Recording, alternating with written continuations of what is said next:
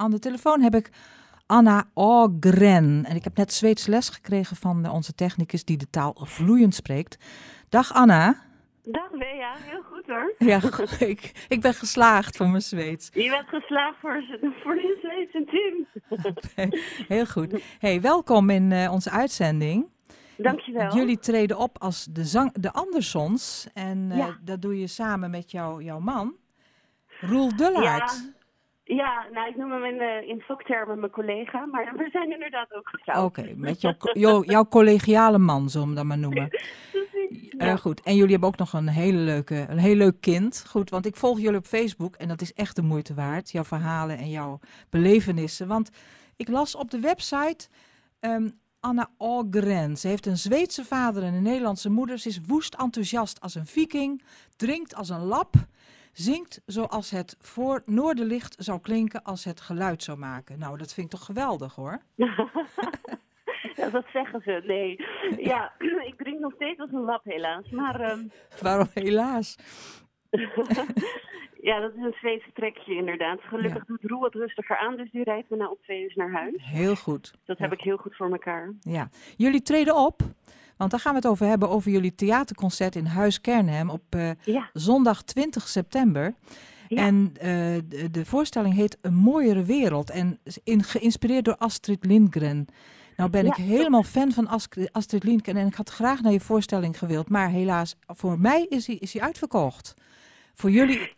Ja, ja, ja dat uh, is wel heel leuk. Ja, is heel goed. Dat, dat er animo voor uh, is. Ja, Maar uh, ja, we hopen, we, we, wellicht komen we nog wel het seizoen erop nog terug. ja dat hopen we ook. Ja. De, voorstel, de voorstelling, waar gaat die over? Want ja, ik heb... eh zometeen draaien we een liedje uit de voorstelling. Dus dan krijgen we al een beetje een idee. Oh. Kun, Ja. kun, je, kun je de, de sfeer een beetje vertellen? Hoe, hoe gaat Ja. het? Zeker. Nou, wij zijn eh, twee jonge ouders die eh, op bezoek gaan bij Astrid Lindgren. We leven best wel in turbulente tijden. En ehm, zij was toch de schrijfster die altijd het mooie en ongrijpbare in de wereld wist aan te wijzen. En ehm, zoveel heeft betekend eigenlijk, ehm, niet alleen in Zweden, maar ook voor de harten van kinderen en volwassenen als het gaat om mooi volwassen worden met behoud van speelsheid en verwondering. We leven toch wel in een, in een prestatiemaatschappij waarin jongeren steeds vroeger een burn-out krijgen of eh, faalangstig zijn, voelen dat ze eigenlijk nooit goed genoeg zijn. Ehm, en dat is volgens mij niet de bedoeling van het leven. Dat is een, onder, een, een thematiek van de voorstelling. Wij gaan samen met het publiek dus afreizen naar haar huis. Daar komen we in de wachtkamer. Om toch eigenlijk antwoorden te vinden bij haar wat nou echt waarde heeft Ja. in het leven. En dat is ook wel leuk, want heel veel mensen kennen haar eigenlijk als de schrijfster van Pippi Langkous en Ronja Roversdochter en noem maar op. Maar zij was politiek ook heel erg actief in Zweden. Zij schreef politieke, op haar negen- 69ste op, eh, ontpopte ze zich ook als politiek activist, om het zo te zeggen. Ja. En zij schreef politieke eh, stukjes in de krant.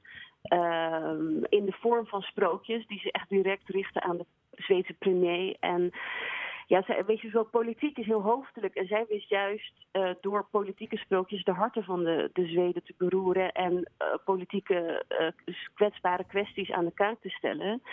Ehm, eh, mede door haar is ook het kabinet in 1976 gevallen. Ze- dat is echt wel heel wonderlijk dat een kinderboekenschrijver Mhm. eigenlijk zoiets voor elkaar krijgt. Dus zij. We, we bezingen bijvoorbeeld ook in de voorstelling alles wat de moeite waard is in de wereld komt uit de fantasie van één man of één vrouw, nooit uit de massa. Nee. En als ze dat zei, bedoelden ze jou en jou en jou en mij. Het is een oproep eigenlijk dat we allemaal kunnen bijdragen aan die mooiere wereld. En Ja. hoe komen we daar nou een stukje dichterbij? Wat, wat, wat, wat, ja, wat gaan we daar met, met elkaar aan doen, zeg maar? Want onze kinderen zijn ook de toekomst. En je wil ze natuurlijk wel een mooiere wereld bieden dan dat het nu is. Dus het is een hele geëngageerde voorstelling, maar ook met heel veel humor. Want ja, sowieso had zij dat ook. Dat zit ook in ons. Wij maken altijd wel politieke, of niet politieke voorstellingen, maar wel geëngageerde voorstellingen die reis zijn aan poëzie en, en humor. En daarnaast is Sjoerd Kuiper, bij velen Ja. bekend van het zakmes, de scriptschrijver uh, van de voorstelling, ook een kinderboekenschrijver. Het is wel een volwassen voorstelling, maar het leuke van kinderboekenschrijvers is, en hij is ook daarnaast dichter en doet nog veel meer, is dat ze de gave hebben om te blijven kijken als een kind. En kinderen zijn eigenlijk gewoon kleine poëten. Ja, ja. Die op een hele mooie, wonderlijke manier naar de wereld kijken en het net even allemaal anders zien of misschien zoals wij dat ook deden, maar verleerd zijn. Ja. Dus het is, uh, hij, eigenlijk treed, treden we in die zin een klein beetje in de voetsporen van Astrid Lindgren met ook een schrijver die ja, een, een, een, een mooiere wereld creëert met ons. Um, of nou ja, die willen we gaan creëren met elkaar en het publiek. En ja, het is wel echt een theaterconcert ook. Dus we zingen, we zingen ook veel, maar het is wel echt een, een verhaal van begin tot eind. Waarin het publiek helemaal mee wordt genomen uh, op die reis naar het huis van uh, Astrid Lindgren eigenlijk. Ik krijg je zo een beetje een beeld. Het is best wel een ik, hebben, het is, het is, dus- Ja, nou, ik krijg een beeld van een hele boeiende voorstelling. Die je echt helemaal meeneemt, ook naar jouw kind zijn. En ik denk dat dat ook belangrijk is om soms door de ogen van een kind naar de wereld te kijken. Ja. Ook, snap je? En uh, ik, ja. ik, nou goed, ik hoop dat deze voorstelling is dan nu uitverkocht. Heel ja. goed, heel goed, want het vind, vind ik fijn hoor dat het gebeurt. Ja, en de mensen die snakken ook weer naar, naar, naar theater te gaan. Dus ik hoop dat je echt nog wel eens een keertje terugkomt naar Ede. Jullie treden, treden op in de, in de intieme kleine settingen, in de kleine theaters. Uh, nou, het is een beetje wisselend. We spelen ook in, in middenzalen. Dus Huis Kernum is echt wel een kleinere bezetting.